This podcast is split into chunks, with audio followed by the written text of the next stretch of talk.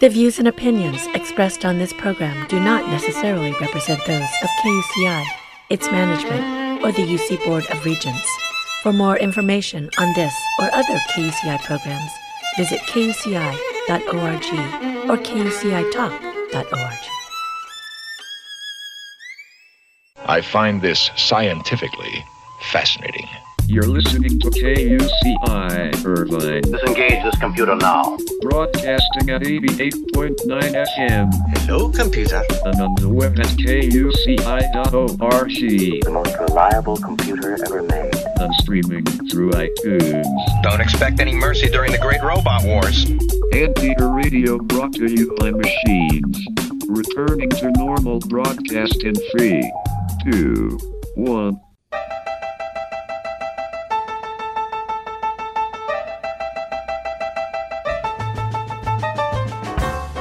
Ladies and gentlemen, welcome to UCI Conversations, a weekly public affairs program dedicated to exploring everything in the land of blue and gold, with interviews of UCI leaders, innovators, and last but not least, Zot, Zot, Zot, everyday anteaters. I am your host, Kevin Bossenmeyer, aka Timothy Toastmaster, excited and committed to bringing you informative, inquisitive, and just plain fun positive talk radio. So here we go. All right. Hey, everybody out there in KUCI Radio Land. You are listening to UCI Conversations live. I'm your host, Kevin Bossenmeyer, and my special guest today, for the sixth time since the pandemic started, is UCI Public Health Professor Dr. Andrew Noymer. Dr. Noymer is a recognized expert in pandemics, including the 1918 worldwide flu, and barely a week goes by when I do not see one of his quotes being used on local and or national news media or actually see him on TV. Welcome Dr. Noymer. How are you today? It's a great pleasure to be back, and it's a great pleasure to be in the studio with you, Kevin, here at KUCI, like we were at the very start of the pandemic. We've been recording the other interviews remotely, of course, but now it's great to be back on the UCI campus and in the studio with you. Super. Uh, agreed. Agreed.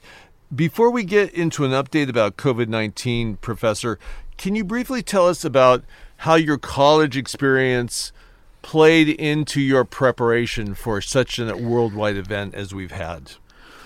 Well, I mean, my research agenda has always been pandemics from day one. I mean, my, my dissertation topic at the University of California, Berkeley, for my PhD was the 1918 influenza uh, pandemic, and I've been studying pandemics uh, ever of, and particularly infectious disease mortality. More well, pandemics in particular, and infectious disease mortality in in general, ever since I arrived at UC Irvine as an assistant professor in 2006, and so. I certainly was in a position to, you know, to offer my expertise up when the when the pandemic struck. I've, I've been sort of doing that uh, ever since. So I'm not sort of uh, hanging a shingle out uh, for COVID uh, just because I'm a public health professor and because there's COVID here. I mean, I've I've been um, I've been studying pandemics for my whole career. Did you anticipate that it was sooner or later in your career something this gigantic was going to come into play, come into being? Um, early in my career, I thought it was an inevitability that there was going to be another uh, pandemic. I thought it would be another flu pandemic, and something like 1918. And as my career evolved, I became more and more of the opinion that it was possible, but not inevitable, that there would be another flu pandemic that was severe like 1918. I'd been working at UC Irvine for three years when the 2009 pandemic struck of, of influenza, and some of your listeners will remember that, and, and others won't. Part of the reason why some of your listeners won't remember that is that even though it was classified technically as a flu pandemic, it wasn't really that big a deal. So I became more of the opinion that, it, you know, the the last really severe flu pandemic came in um, 1968, and the the world is such a different place since since then in terms of how it mixes, how populations mix with each other, and it just it, I was sort of adhering to the theory that it wasn't an inevitability that there would be another uh, catastrophic flu pandemic because the flu strains were in so much more diverse circulation than they were in, in earlier in the 20th century, and it just wasn't clear to me that the next flu pandemic wouldn't be more like you know the 2009 flu pandemic, so that we would have less severe pandemics. So I wasn't at all of the opinion that it was inevitable that we would have uh, a pandemic, but it certainly was something that I didn't rule out either. So uh, I don't know if that's a fence sitting answer, but that's basically where I was at. Now, with the COVID pandemic, of course, you know, we have a lot of variables here. It's it's less severe than the 1918 flu was, but it's also lasting longer, and that's because it's a different process. And I'm sure we'll have time to talk about the differences. So I wasn't again ex- expecting it, but I wasn't ruling it out either. So it's just sort of um, sort of somewhere in the middle. We've been you know dealing with it for almost two years now, and it seems like the knowledge is that no one knows what's going to happen next and it seems like if you think you do it it goes a different direction. Can you just give us your sense of where we are today and what's going on? Yeah well i mean you know th- this kind of dovetails with what i was saying a minute ago about the differences with 1918 i mean it's a it's a pandemic and it's a respiratory disease and th- that's sort of where the similarities end. The 1918 flu pandemic was the emergence of a new strain of influenza. But influenza is a virus that has been with human beings for centuries. And we're not exactly sure when influenza A virus emerged in humans, but we do know that 1918 wasn't it. 1918 was just the emergence of the H1N1 strain. So, and, and that was a, a, brutal strain of, of flu, and it killed you know more people than than COVID has killed, and the world population was much less back then. So, the the severity of the 1918 flu epidemic or pandemic cannot be overstated, but the uh, what we're seeing now is is something really rather different. We're seeing the emergence of a new virus. Now, it's a, it's a it's a coronavirus, and there are coronaviruses that are in common circulation in humans that cause the common cold. But SARS-CoV-2, the virus that's been causing COVID, is different enough from the common cold coronaviruses that it is, for all intents and purposes, a, a, a brand new virus. So we're seeing different phenomenon. We're seeing the emergence of a new disease. Like someone in the 14th century or, or even before saw the emergence of influenza as a new disease back, way back then, but it wasn't recognized as such at the time because, you know, the state of medical knowledge was, was low what we're seeing is the emergence of a new disease, and that's why it's persisting, because it's it's it's struggling to uh, find an equilibrium. And in 1918, there was all sorts of um, prior immunity to influenza, so so the flu kind of the severe stage of the pandemic lasted for for one or two years, depending on on how you look at it. But then it sort of faded away. What we're seeing now is a, is a much more tumultuous um, you know s- sequence of events in which we're going into the second full winter of in the northern hemisphere of uh, coronavirus and it's just it's just a different phenomenon. We're you know it's it, it's something that we've never observed before. The, the closest analog is hiv aids in the 1980s brand new virus causing a new disease to which there was no prior immunity. But the but the thing is, as as you and your listeners know, you know H- HIV spreads through a, a different route. It's bloodborne and sexually transmitted, and it's just a different uh, kettle of fish for that reason. Uh, this is the first time we've ever um, um, uh, witnessed the emergence of a brand new respiratory pathogen. So, uh, you know, 1918 wasn't it. That was just another strain of flu, and in fact, there were some peculiar mortality patterns in 1918 that um, are, are a result of that phenomenon because people at older ages actually had uh, very typical flu mortality in 1918, even while people at younger ages were dying at very atypical rates. Uh, people 65 plus in 1918 were dying at typical rates. Why is that? Because they were born in the in the 19th century and they had been exposed to some strain of flu that was similar enough to the H1N1 that emerged in 1918, and so they were actually protected. But people who were 30 years old uh, were born uh, af- had after that strain had vanished and, and they had no prior immunity to it. So, but but that prior immunity was there even if it was concentrated in in certain cohorts. Um, the whole world's population, uh, for all intents and purposes, is is immunonaive to SARS-CoV-2, and so we have, you know, a totally different phenomenon. Although although we're learning ev- every day that in fact, you know, more and, and in fact some cross immunity between OC43, the strain that causes the common cold of coronavirus, and the SARS-CoV-2 may explain why some people get SARS-CoV-2 2 asymptomatically and other people, you know, even even die. So so it's not that you know cross immunity is is is a complete non non phenomenon here, but um, it's it's just a different uh, animal. We're seeing the emergence of a of a new disease, and so that's why it's not kind of one and done. That's why we're heading into the second full winter, and it's not going away. And I mean, new normal is sort of the most cliched of cliched expressions, but we're heading into what's a new normal. It's going to take a few years before, um, you know, SARS-CoV-2 is is uh, kind of in the in the background that we're all used to. So, you know, uh, you know, people ask if well, you know, sh- shouldn't we close schools again this year? Or some sometimes people ask me that. Some sometimes people are still uh, upset that we closed schools, you know, last year. But uh, you know, what's what's done is done. And moving forward, when we decide, well, should we close schools? I mean, it's not good enough to say, well, there's SARS-CoV-2 out there, so we should close the schools, in my opinion. And and why is that? Well, you know, there'll be SARS-CoV-2 out there next year too, and the year after that. It's not going away. And so, if your criterion for closing schools is that there's SARS-CoV-2 out there, then we're going to have schools closed for a number of years, and that's not tenable. So I don't, I don't know if you, you know, I mean, uh, if I'm getting ahead of your your flow of questions, but I mean, basically, this is the new normal. You know, when I was on the air prior times, we talked about herd immunity, and the the lingo has kind of changed. We're talking about endemicity now, and I can I can say some more about that. But you know, endemicity means living with SARS-CoV-2, living with coronavirus. In terms of precautions, I understand California today mandated masks until the middle of January.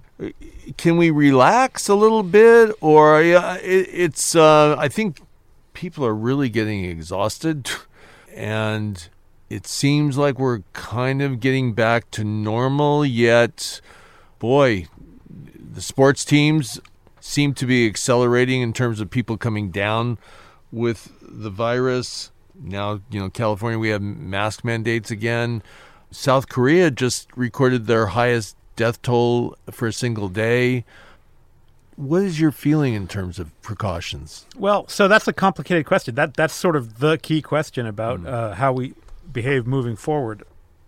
Let me take a look at that from several different angles you know, California has a mask mandate as, as effective today, as you pointed out, and uh, UC Irvine, from where we are speaking to your listeners. And the date has, is December 15th, 2021. That's right. Has had a mask mandate for some time. And this is radio, but we, we are both, uh, so your listeners can't see us, but we are both masked mm-hmm. here in the studio. And I hope the microphones can pick up our voices in spite of that. But, you know, I mean, I mask myself um, when I'm going out uh, in public in, in indoor spaces, and uh, I, I, I believe in the power of masks to form a physical barrier between you know our respiratory tract and and and the rest of the outside world. And so I have no problem as a public health message saying like we, we need to mask right now because winter is here and it's uh, winter is a, a good time for transmission of virus respiratory viruses the Omicron uh, variant is you know is, is is already in California, et cetera, et cetera. But I mean, I think I think you know the people of California have some really good questions about this. Also, you know, it may, it may surprise you and your listeners to to know that um, even as an epidemiologist, I don't have all the answers to these questions. I mean, one thing is that the statewide mask mandate that was unveiled think on Monday and takes took effect this morning as we speak. You know, it's it's supposed to be for 28 days, so till mid uh, uh, January of 2022. I, I mean, I'm a little skeptical myself, even even as an epidemiologist, of, of why 28 days. I mean, um, I don't I don't foresee the situation becoming materially better, uh, with uh, especially vis-a-vis Omicron. You know, by mid-January. So it, this is something I would anticipate being extended. And the state health authorities are are kind of stuck between a rock and a hard place here because, on the one hand, if they announce uh, an indefinite masking order and say, well, we'll lift it sometime in the spring, but we don't know when yet. Uh, I mean, that's going to cause a lot of people to be f- fatigued. Uh, I mean, my glasses are fogging up as as I speak to you. So, I mean, masking is not entirely without in, its inconveniences. I mean, I, I mask in public. I, I don't mind doing it. It's it's something that we are doing, you know, for our ourselves and for others. But you, you know, let's let's be honest. It's not uh, totally um, without its its small uh, costs, and uh, sometimes people, um, you know, people vary in how much it, it, it, it irritates them. But um, I, I, people are d- definitely don't want to hear um, that, they, are going to have to mask until March. So the announcement was to the mask until mid January, but I don't know that mid January is going to be good enough. And so, I mean, it seems to me that the state is announcing a, a four week uh, mask mandate and, and, and really, really hoping and hoping and praying that that they won't have to extend it, but knowing uh, if they're paying close attention, which I'm sure they are, that they probably will have to extend it. So, you know, from a public relations point of view, if you want to put it that way, is it better to just be candid and say, you know, we have to mask for the winter and we don't know when we'll lift it, or is it better to say four weeks and and keep you know secretly sort of keeping our fingers crossed that that it won't have to be extended while knowing that it probably will? And the answer is, you know, I I don't know. I, I personally believe that scientists can be can be honest with the public and that and that um, some of the bad faith recommendations that have been made, you know, by uh, Anthony Fauci and others about you know you don't need to mask and, and whatnot. Or I'm talking early in the pandemic. I'm talking in, in um, March of 2020 when the, you know there was concern that there would be a run on masks and and so the advice was well we don't need to mask. Well, that's really unfortunate I think and. Uh, I don't know what the internal discussions were in, in the California state government about the latest order, but I'm a little bit. I mean, the the problem I have is not that I'm against people masking. It's it's that I'm I've become allergic to these bad faith requests. I mean, if they if they know that we're going to need to be masking through March, that they should pro- I, probably just say through March. Although I do understand why the temptation is to say well, four weeks, and maybe if if we catch a lucky bounce, it'll be only four weeks. I mean, uh, the other another aspect, and I'll get to the South Korea aspect of your question in a second, but the other aspect is people were sort of told, well, vaccinate and boost, and then you know we can get back to normal, and you know now we're not really back to completely normal, and uh, I, I don't I don't know what to to say other than. I, I mean, I was, I was always a little wary of, of over promising what the situation would be if if people would just vaccinate because the 90% or so effectiveness of the vaccines that came out of the trials and that we were talking about 12 months ago exactly that was always a bit of a of a upper bound on how well the vaccines would work. It's not it wasn't going to be that well the vaccines are 90% and, and that's the last word. You know we've seen with influenza that the uh, vaccine uh, effectiveness depends on you know what the predominant strain is in that in that year, and uh, you know we, we call strains of uh, COVID uh, well SARS-CoV-2 we call them variants. It's, we're using slightly different terminology, but it's, it's it's it's for all intents and purposes the same thing, and so it was probably uh, f- foolish to to say, well, if we vaccinate, we can get totally back to normal. I, I think that was a, a, good faith error, not a bad faith one. Mm. So it's more understandable, but at the same time, I, I, worry that people will stop complying because they'll say, look, we did everything you asked us to, and you keep moving the goalposts. And I think, um, you know, most of the time the intention isn't goalpost moving, but it's per- but but it's understandable that it's perceived that way. And I, I worry that. Um, again, I, a while ago I said we're between a rock and a hard place in terms of do we announce four week masking order or do we announce indefinite masking order, et cetera. We're also between a rock and a hard place between you know trying to do our best now and then also make it sustainable into the future. I mean, I think a lot of people are not going to sign up for this concept of we're going to mask every winter for the next decade, but hmm. that may be the world we're in at some level. And another thing I wanted to mention is that you know the, there's a lot of heterogeneity across counties in California about what this masking order means. I mean, in Orange County, it really is a new um, order effective this morning. In Los Angeles County, it's it's a little bit closer to the guidance that they already had in effect, and so you know the the change is is variable, and I think the enforcement will be variable, and I think the compliance will be variable. So it, it remains to be seen what's going to happen in California, and then internationally, we see South Korea have having Yeah, oh. please tell us more. Like, I, I was really surprised when I read that this week that South Korea. I know each country has had different challenges, but I thought South Korea had relatively had a good run at it, and now all of a sudden they're at you know the highest death rate in the history of the pandemic so far. Can you tell us why? Yes, I mean South Korea, uh, like many countries, uh, is finding that it's that it's, it's a marathon, not a sprint, or or as I uh, said in, in March or early April 2020, it's a it's a 26.2 mile sprint, not a marathon. I mean, you have to be basically to to simply avoid the pandemic altogether. You have to be like nearly perfect nearly all the time so countries like New Zealand, which which enjoy um, a geographical isolation, you know, can exploit that to their advantage and have sort of a perfect pandemic, so to speak. But you know, partly at the expense of their own t- uh, tourism industry, to be uh, totally candid. But that's that's a decision for uh, for New Zealand to make, um, not you know, not for me sitting here in the KUCI studio. But I mean, it's it's going on longer than anyone expected, and so and and we're seeing, you know, as these variants uh, come online, we're seeing you know less vaccine efficacy. We're seeing breakthrough cases as they're known, and so, you know, uh, Denmark, for example, uh, a, a bit like South Korea, um, which very publicly congratulated itself in in September of, of this year, and and lifted all COVID restrictions, um, is is now in the throes of its worst wave of the pandemic to date. Wow.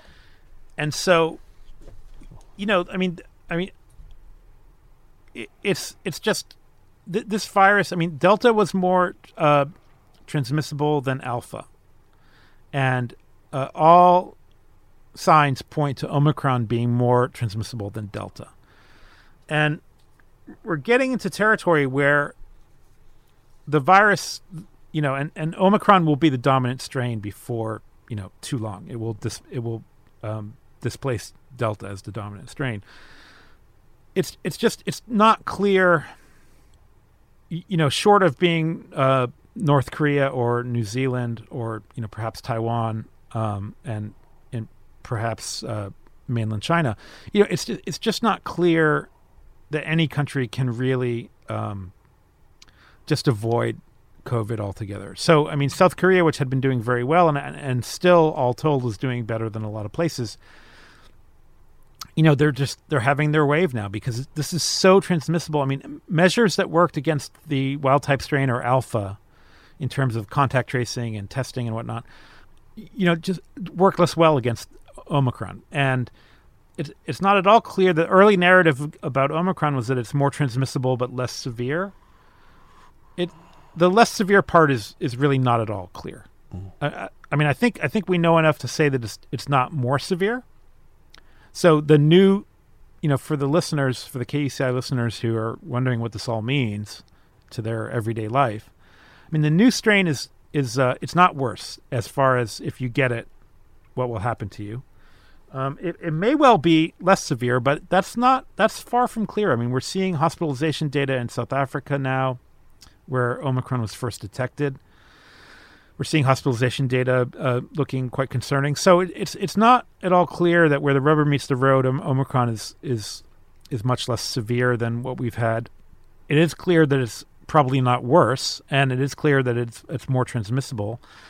So I mean, we're we're in for you know another winter wave of of of, of COVID. California has done pretty well during the pandemic compared to some other states in the U.S., and I expect us to do continue to do pretty well. But again, that's relative to other states. I mean, I mean, before the winter is over, things will get worse in California than they are today. Excuse me for a moment, Professor while I update our audience. Ladies and gentlemen, you're listening to UCI Conversations. I'm your host, Kevin Bossenmeyer, and my guest today is UCI Public Health Professor and Pandemic Expert Dr. Andrew Noymer. And today we're getting an update on where we are with COVID 19 and all the assorted details. Professor, when you hear people talk about I'm fully vaccinated, but then they're not boosted, is, is that the uh, accepted jargon or? I guess for a while I thought fully vaccinated would mean you had the latest, which would include boosters. Do, do you know how that's distinguished? Well, I mean, fully vaccinated is not strictly speaking a technical term. So uh, it would mean that you've had two shots of one of the mRNA vaccines, so Pfizer and Moderna, which are the two authorized and in, and in the case of Pfizer, uh, fully FDA approved mRNA vaccines in the United States, or or one shot of Johnson and Johnson, uh, or the uh, Janssen as it's also known, um, and uh, b- boosting would be a, a third shot, or or in the case of a J and J recipient, a second shot. And I mean, my recommendation is so. T- so right now, for example, he, here at UC Irvine, the policy is that uh, that all affiliates, so faculty, staff, and students, have to be vaccinated and fully vaccinated. So that would mean compliance with uh, one shot of J and J or two shots of, of one of the mRNA vaccines. Uh, UCI does not require um, boosters; they encourage it, and uh, and um, UCI uh, affiliates such as myself have received. Um, you know, uh, countless emails, uh, uh, you know, uh, nudging us to to get a booster, but but it's not part of the formal um, University of California vaccine requirement. I am boosted myself. I uh, as well as I. Yeah, and uh, and it's something that I would recommend to your listeners to to get that third shot of of an mRNA vaccine, or or or if the first round was a J and J, to get a, a, single shot of of any of them so a J&J recipient can be boosted with Pfizer or can get a second J&J shot. And I mean, I, I think that will serve us well as we head into the winter. Uh, you know, it, coping with uncertainty is part of this pandemic process. Being vaccinated is not an airtight guarantee against a breakthrough case. And you know, here's another example where I'm I'm quite skeptical of um, of the of the Centers for Disease Control because they they really soft pedaled the prevalence of breakthrough cases for far too long. It was it was clear as early as mid July of this year that there were a significant number of breakthrough cases. That is to say, uh, cases of COVID in which the individual had been more than 14 days past their uh, second shot of vaccine, and uh, hmm.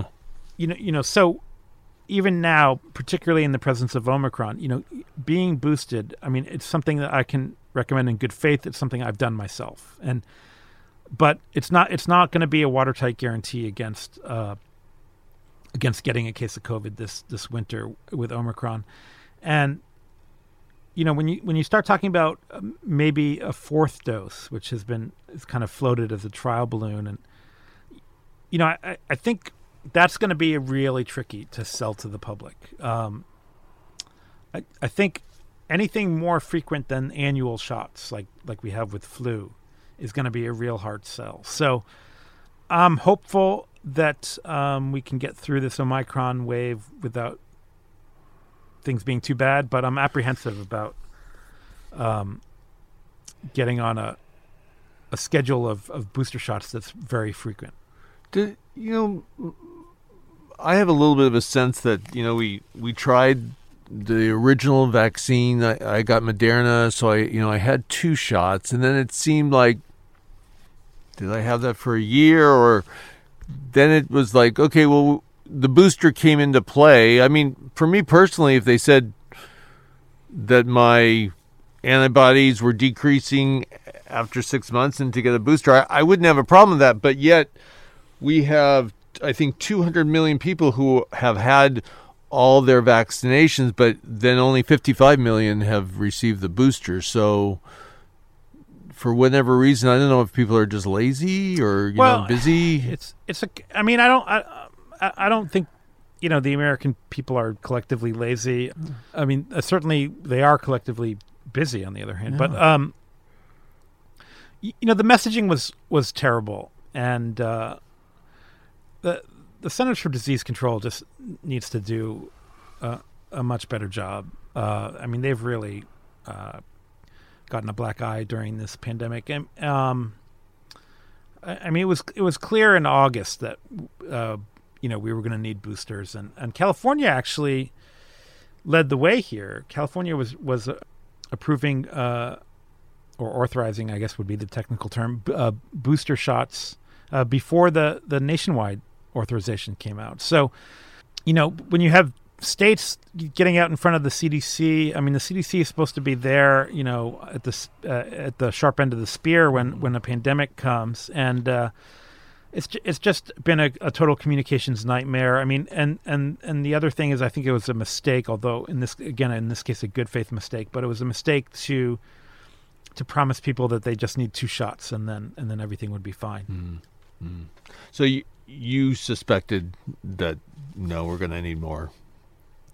Well, as soon as we started having these significant variants, uh, it became clear that it was a, it was a situation a, a bit like influenza, where we where we typically get a new f- a flu shot every fall.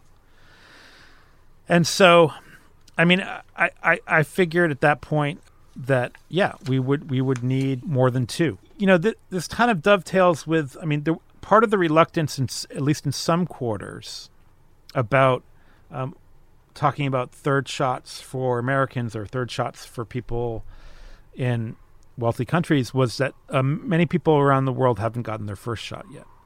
I mean, vaccine equity, as as the term has come to be known, of basically making sure that everyone who who wants a COVID shot and is age eligible uh, can get a COVID shot. You know, wherever they may be living, be it you know um, Irvine, California, or in in Malawi or something, you know, can get their COVID shot. And uh, vaccine equity is so important because you know emergence of of new and dangerous variants is what you get when don't vaccinate the whole world.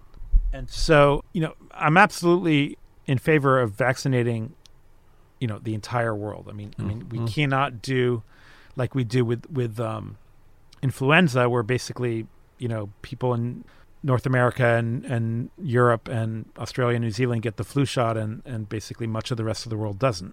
We're going to have to vaccinate the whole world.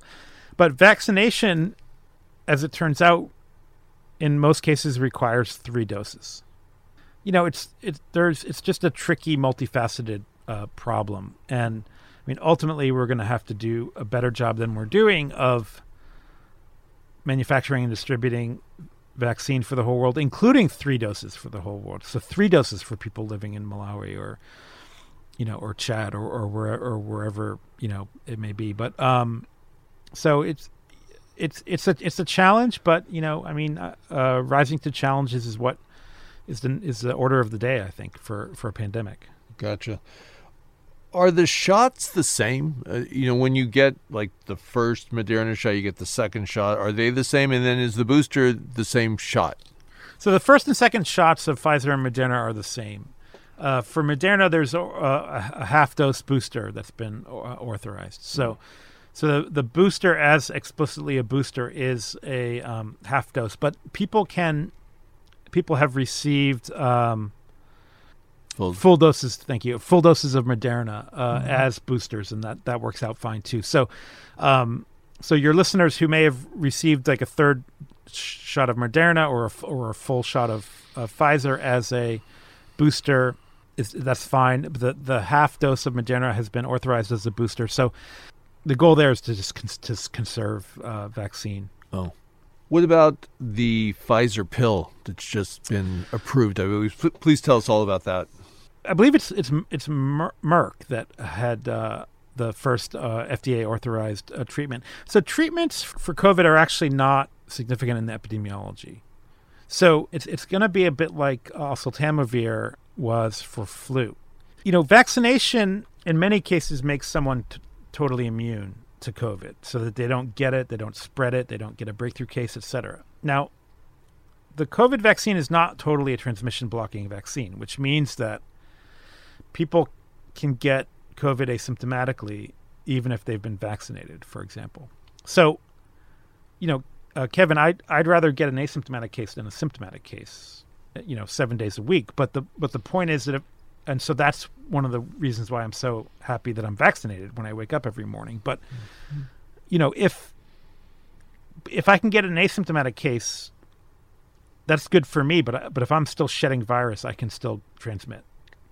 Mm-hmm. And so that creates a tricky situation for um, for COVID epidemiology because the virus can perpetuate. Mm-hmm. So it creates this a trickiest situation for those who are unvaccinated, and um, and at, and at this point, um, so you know, if if any of the listeners are are still unvaccinated, I would I would absolutely recommend that they vaccinate, and you know, like like all my COVID recommendations, it's it's something that I've I've done myself. I mean, I I made a promise to myself from day one of the pandemic that I wouldn't recommend things to the general public through my media work that I wasn't doing myself. So, but when it comes to treatment, it, it works differently than a vaccine because treatment is for sure not transmission blocking. That is to say, you, you know, the vaccine does have this unfortunate aspect that it has breakthrough cases and it has asymptomatic transmission.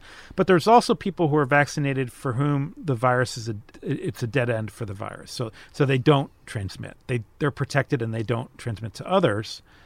And when you're talking about uh, treatment, you're talking about someone coming into the see a healthcare provider and getting diagnosed with COVID, and only at that point when they've already uh, gotten sick and they've already potentially transmitted it to others, then they be, get treatment. So it's it doesn't it's it's not a game changer in terms of the epidemiology, and and it, it will be clinically relevant for some people, but I. I just don't see the treatment options we have now as being game changers at all. Mm. Mm. I mean, it, I mean, it's not a bad thing that uh, a clinician has more tools in the arsenal but I mean, it's not gonna it's not gonna halt the pandemic in its tracks for sure. If you're at UCI or in the surrounding area, is there a best resource for information? So, I mean, if you it's UCI Forward, it's called. So basically, uci.edu forward slash coronavirus. But basically, if you go to the UCI homepage, um, you'll find uh, a link prominently displayed on the homepage.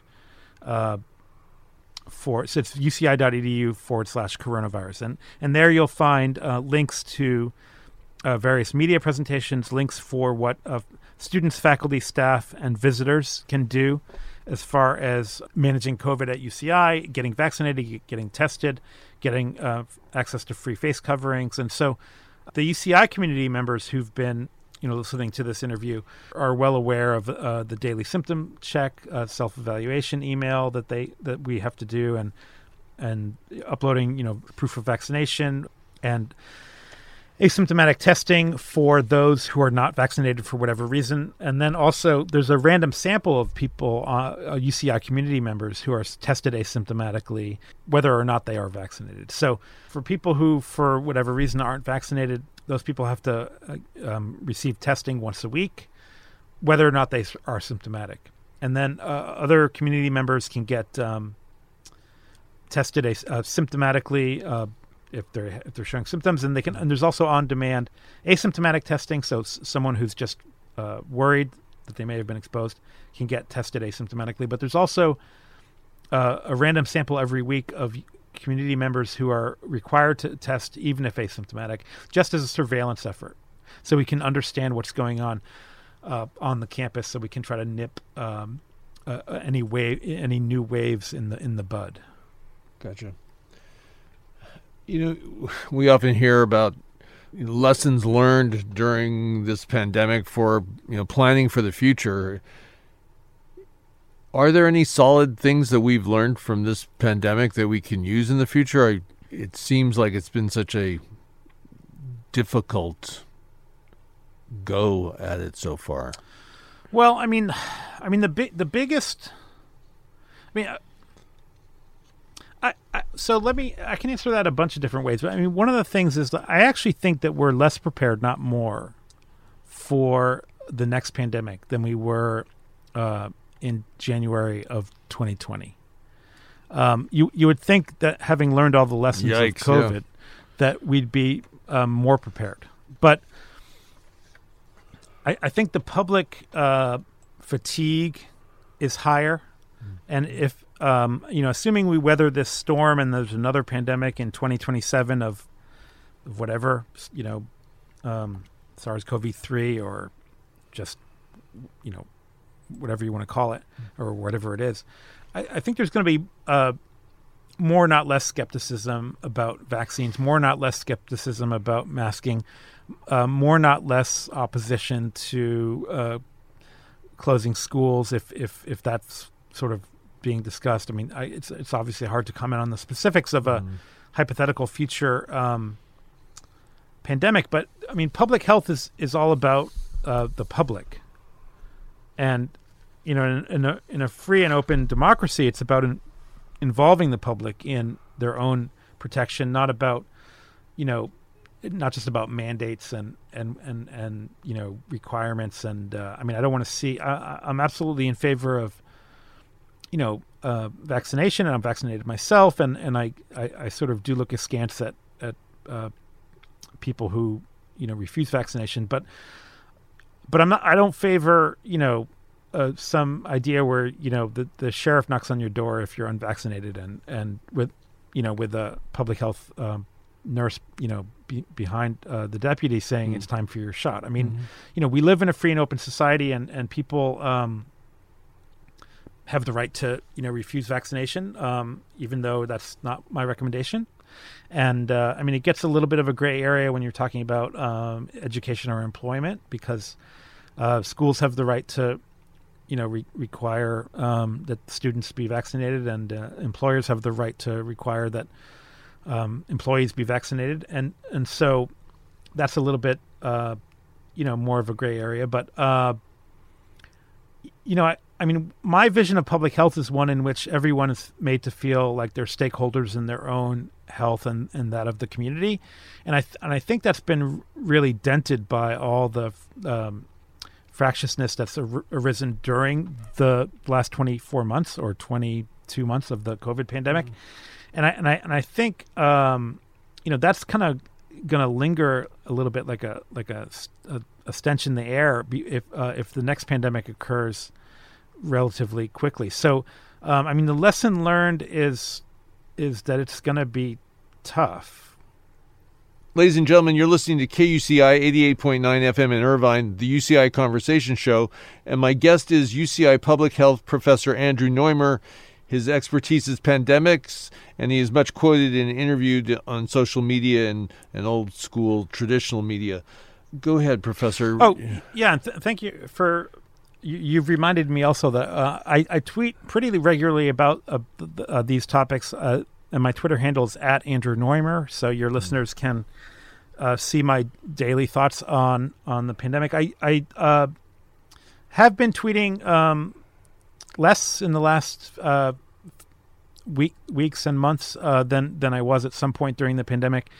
I just feel like there's a tidal wave of uh, of tweets and social media about all aspects of the pandemic, and s- sometimes it's less is more. So I've I've been uh, I'm continuing to to engage people uh, from all walks of life uh, about the pandemic uh, through my social media account, but um, it, it, uh, I'm doing so more. Uh, more sparingly than than I was at one point, but certainly your listeners can follow me there. So the core of your previous question was what are the lessons learned, and um, I mean, one of the most contentious uh, aspects of the pandemic uh, dialogue has been the origins, and um, I don't want to go sort of super deep on that, but I, I think biosafety is is going to be something that we're going to need to definitely um, dot our i's and cross our t's as as we go forward. Now, for those who endorse a lab leak hypothesis for SARS-CoV-2, the the reason for that is obvious. But um, but even for those who are you know skeptical of that of that theory, I think effort spent on increased biosafety at, at BSL, you know, particularly at BSL three and four facilities, is uh, is something that um, is uh, is is time and money well spent. And uh, I mean, Alison Young, who's a, a journal uh, now a freelance journalist, she used to be at USA Today. Um, your your listeners can find her on Twitter. Sh- she's done um, really great reporting on uh, biosafety lapses at labs all over the world, and and so you know, re- regardless of what one thinks about the specific origins of COVID, there are documented um, lapses in biosafety um, at at labs that deal with dangerous pathogens, and this is something that I, I think ought to be a lesson learned, even if one is reluctant to endorse a specific origin story for SARS-CoV-2. I, I think uh, if if we're keen to avoid, you know, another pandemic, th- that's something where I think we all should be able to agree. As I said, this has become a contentious area, but it's it's one in which we all should be able to agree that it's it's effort well spent, and and and one doesn't have to endorse again a, a single origin theory f- for this pandemic to to agree that you know biosafety at research facilities is important. Professor, do you have a sense how frontline doctors and nurses are feeling right now? Is it is it a uh, a winter surge? Is it just a question of how bad it is, or are we hoping for the best? Do you have a sense of that? I mean, clinical healthcare workers. So I mean, I'm a, a, you know I'm in the field of public health, but I'm not a, I'm not a clinician. Uh, you know, I, No. uh, my my doctorate is a PhD, not an MD, and and Oh. and uh, I mean, clinical healthcare workers have done absolutely yeoman work in the last 22 months uh, during this pandemic, and I mean, healthcare worker burnout is certainly a real phenomenon. I mean, and I I do worry about it as we head into uh, the winter of uh, 2021 slash 2022. That is to say, as we head into this winter, I worry about clinician burnout.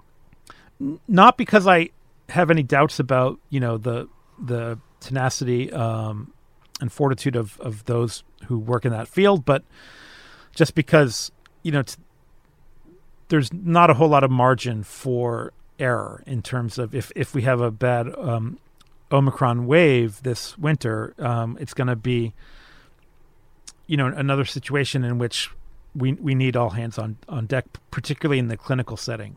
And so, you know, it's it's something I've I've watched with uh, concern, but it's it's not. I mean, it's not necessarily what's keeping me up at night from the point of view of I think I think the public health colleagues in the clinical space have done amazing work and and uh, and I, I have they have my full faith that they'll continue to do amazing work. Gotcha. You know, just uh, we have just a few more minutes, Professor. Just on a you know personal side of what these last couple years have been like, have, have you literally been interviewed all over the world now? I mean, what can you just tell us a little bit like what that's been like? Well, I've I've been um, I've been highly engaged with with the press and and with the news media during the pandemic. I've been interviewed, yeah, as I mean, um, chiefly by print media, but I've also done um, you know uh, television and radio appearances for KUCI and for other s- stations. I mean, uh, KUCI is the most important station, of course, uh, because it comes from the campus of UC Irvine. But uh, there are other radio stations, and uh, so I've been extremely busy. I mean, there there were times uh, during the peak in public interest in the pandemic when I was on the phone to a reporter, you know, most of the day, sort of every day, Monday through Friday, and and there certainly have been months during the past 22 months uh, where you know if there were 31 days in the month, then I was on the phone. uh, 31 days with with one or the other member of the news media you know sundays saturdays you name it um so it's it- it's been um you know that's been challenging at times to to um to keep up with uh, you know answering this the same question you know, uh, 15 different times and, and, and what have you. But, but I mean, I think it's important that we communicate science to the public and that, and, and that the public have an informed uh, voice. And so it's been something, something that I've enjoyed doing. I'm, I'm pleased to share with you and your listeners that, um, the, the, my employer and, and the, the campus at UC Irvine has recognized my work for this by uh, awarding me the uh, the campus wide uh, faculty senate o- award for service uh, for my um, for my work on on on the press uh, in well work in the press on the pandemic and uh, Was that just recently, or? Yeah yeah. the uh, the award was announced in, in this past fall and I'll, I'll receive uh, a, a plaque uh, during a Zoom ceremony in March um, and uh, and uh, so yes, it's, it's it's it's it's recent. It's sort of the current cycle of, of the award, and uh, I'm I'm humbled and honored to to have been selected for that. And there've been a you know a, a number of UCI faculty members who have devoted a lot of time to interacting with the press. I'm certainly not the only one, and so I'm sort of accepting it on, on behalf of, of all of us who've who've done work in the press. But it's it's nice to to see that recognition, and it's nice that the faculty senate recognizes you know that role as a as a service role as something that is part and parcel of you know the job description and not just something that um, that we do um, you know on the side because uh, uh, it's it's it's it's it's sort of exciting and and, and fun uh, to to talk to the news media because it's outside sort of the normal job description of a professor but but it is it is uh, believe me it's uh, when you're doing it uh, all the time, it's it's it's part it's part of the job. I mean, it's, uh, doing that all the time is, is, is no one no one's idea of uh, of a hobby. right, right, right? Uh, Professor, we have one minute left.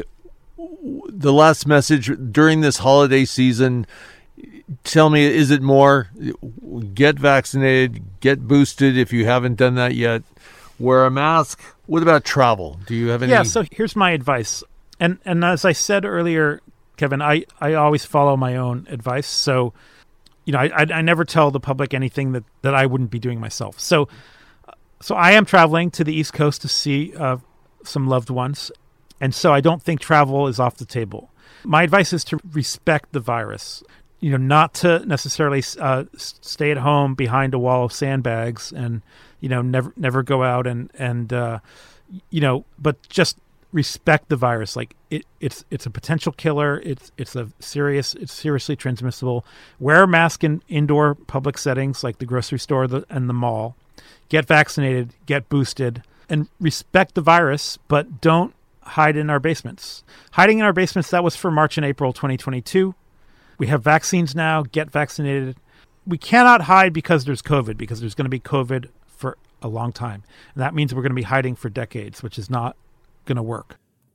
Thank you again to UCI public health professor and pandemic expert Dr. Andrew Noymer for his continued dedication to keep the UCI community informed about COVID 19 and the new Omicron variant.